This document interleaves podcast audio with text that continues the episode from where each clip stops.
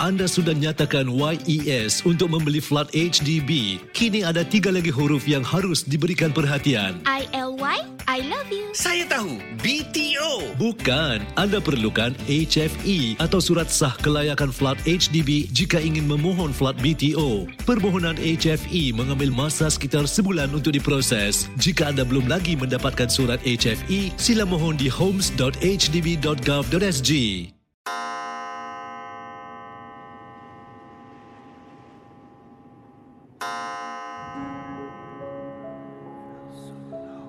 Selamat datang para pendengar Misteri Jam 12. Anda diundang bertemankan saya, Safwan Shah dan Adi Rahman setiap malam Isnin hingga Jumaat berdetik selepas 12 tengah malam. Kisah-kisah misteri anda akan kami kongsikan. Ingat, jangan terlalu taksub atau percaya dengan apa yang dikongsikan dalam gerun malam ini. Ia sekadar hiburan sahaja. Tiada siapa yang boleh mengesahkan kebenarannya. Jangan takut flower.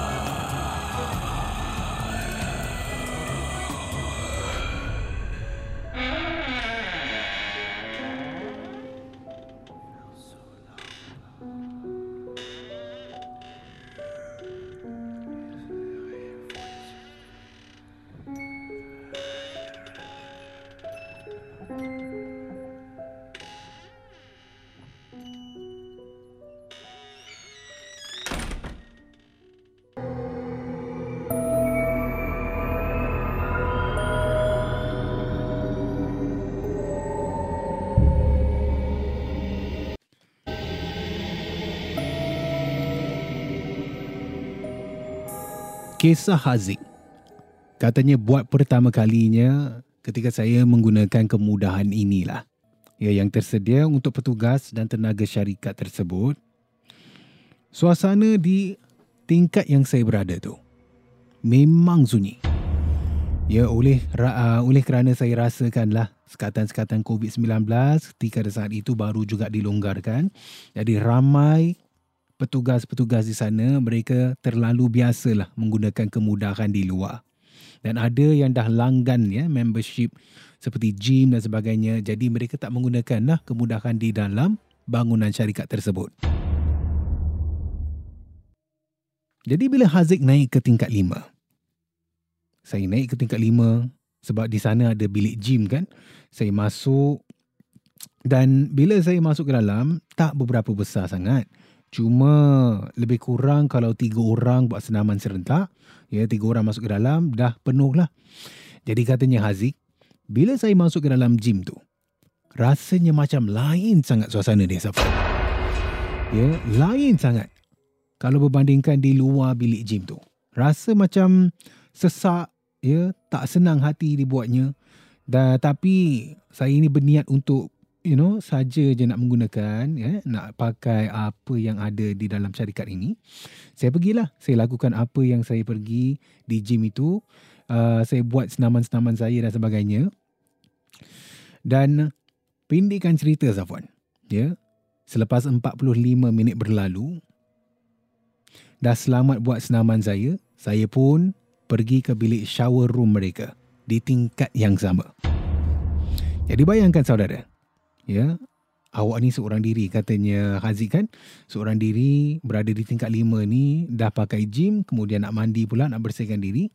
Bila saya masuk ke dalam ya hanya saya seorang saja pada masa tu. Dalam bilik mandi tu ada tiga kubikel.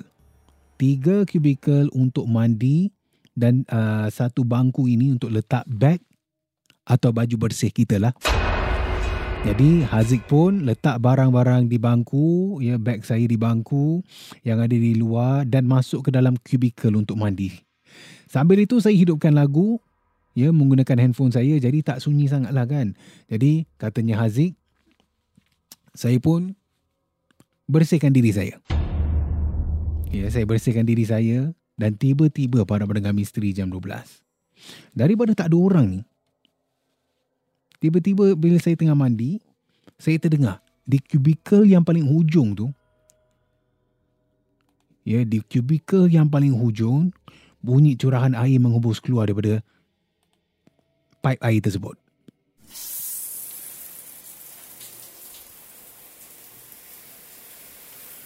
Jadi dalam hati Haziq, saya tanya diri sendirilah kan.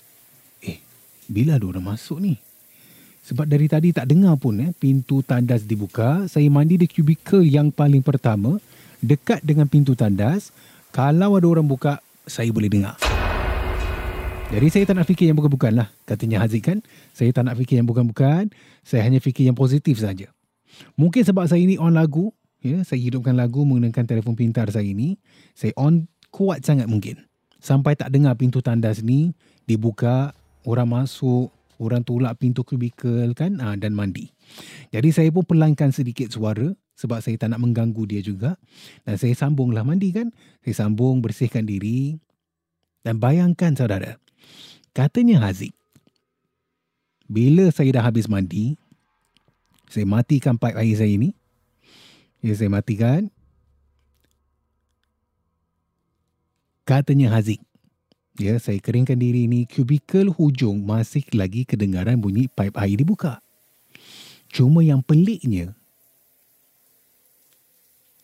tak dengar pun macam orang sedang mandi di dalam. Ya, kalau kita mandi, kita boleh dengar kan bunyi air menitis dari badan kita. Tapi bayangkan, bunyi dia macam gitu je lah, kosong je. Shhh ya di dalam uh, di kubikel paling ujung tu. Jadi bayangkan saudara, ini saya tak bohong. Bila saya keluar dari tandas tu, ya dah siap nak keluar ni, tiba-tiba datang dari bilik mandi kubikel yang paling hujung tu. Yang saya tak pasti siapa berada di dalam. Saya dengar bunyi ini, Zafuan.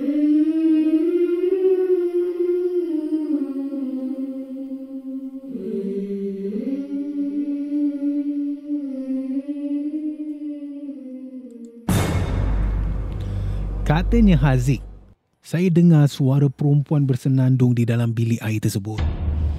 Ya, bila saya terdengar suara perempuan, memang terperanjat lah. Sebab saya ini terperanjat, takut saya ini termasuk tandas yang salah. Ya katanya Haziq.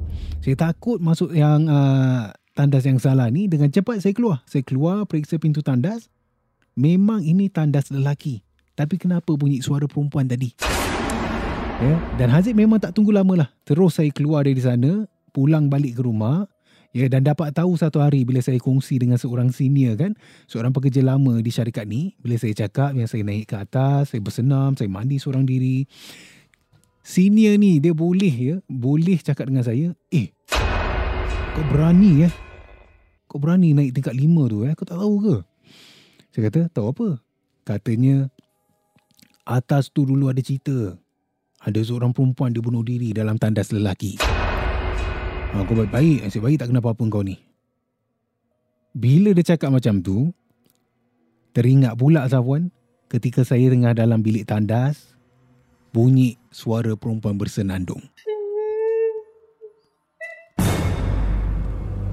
Mungkin itu roh yang tak kembali kot, katanya Haziq dalam kiriman ini. Dan itulah itu rasa saya rasa memang cerita yang betul yang dikongsi oleh senior ini sebab seperti mana saya katakan bila saya naik di tingkat lima suasana di tingkat lima ni lain daripada tingkat yang lain. Sejauh mana kebenarannya pun saya tak pasti tapi itulah kisah Haziq yang saya dapat kongsi. Sekian terima kasih Safwan kerana kongsi kisah Haziq dalam misteri jam 12 Terima kasih kerana mendengar Misteri Jam 12. Terima kasih kerana rancangan satu jam ini jam 12. seperti mana yang selalu diingatkan. Jangan mudah percaya, jangan terikut-ikut dengan kisah yang diketengahkan dalam rancangan satu jam. Misteri Jam 12 Gerun Malam. Sehingga kita jumpa lagi di dalam satu lagi malam. Misteri jam 12 satu lagi malam. Gerun. Misteri jam 12 malam. Gerun. Malam.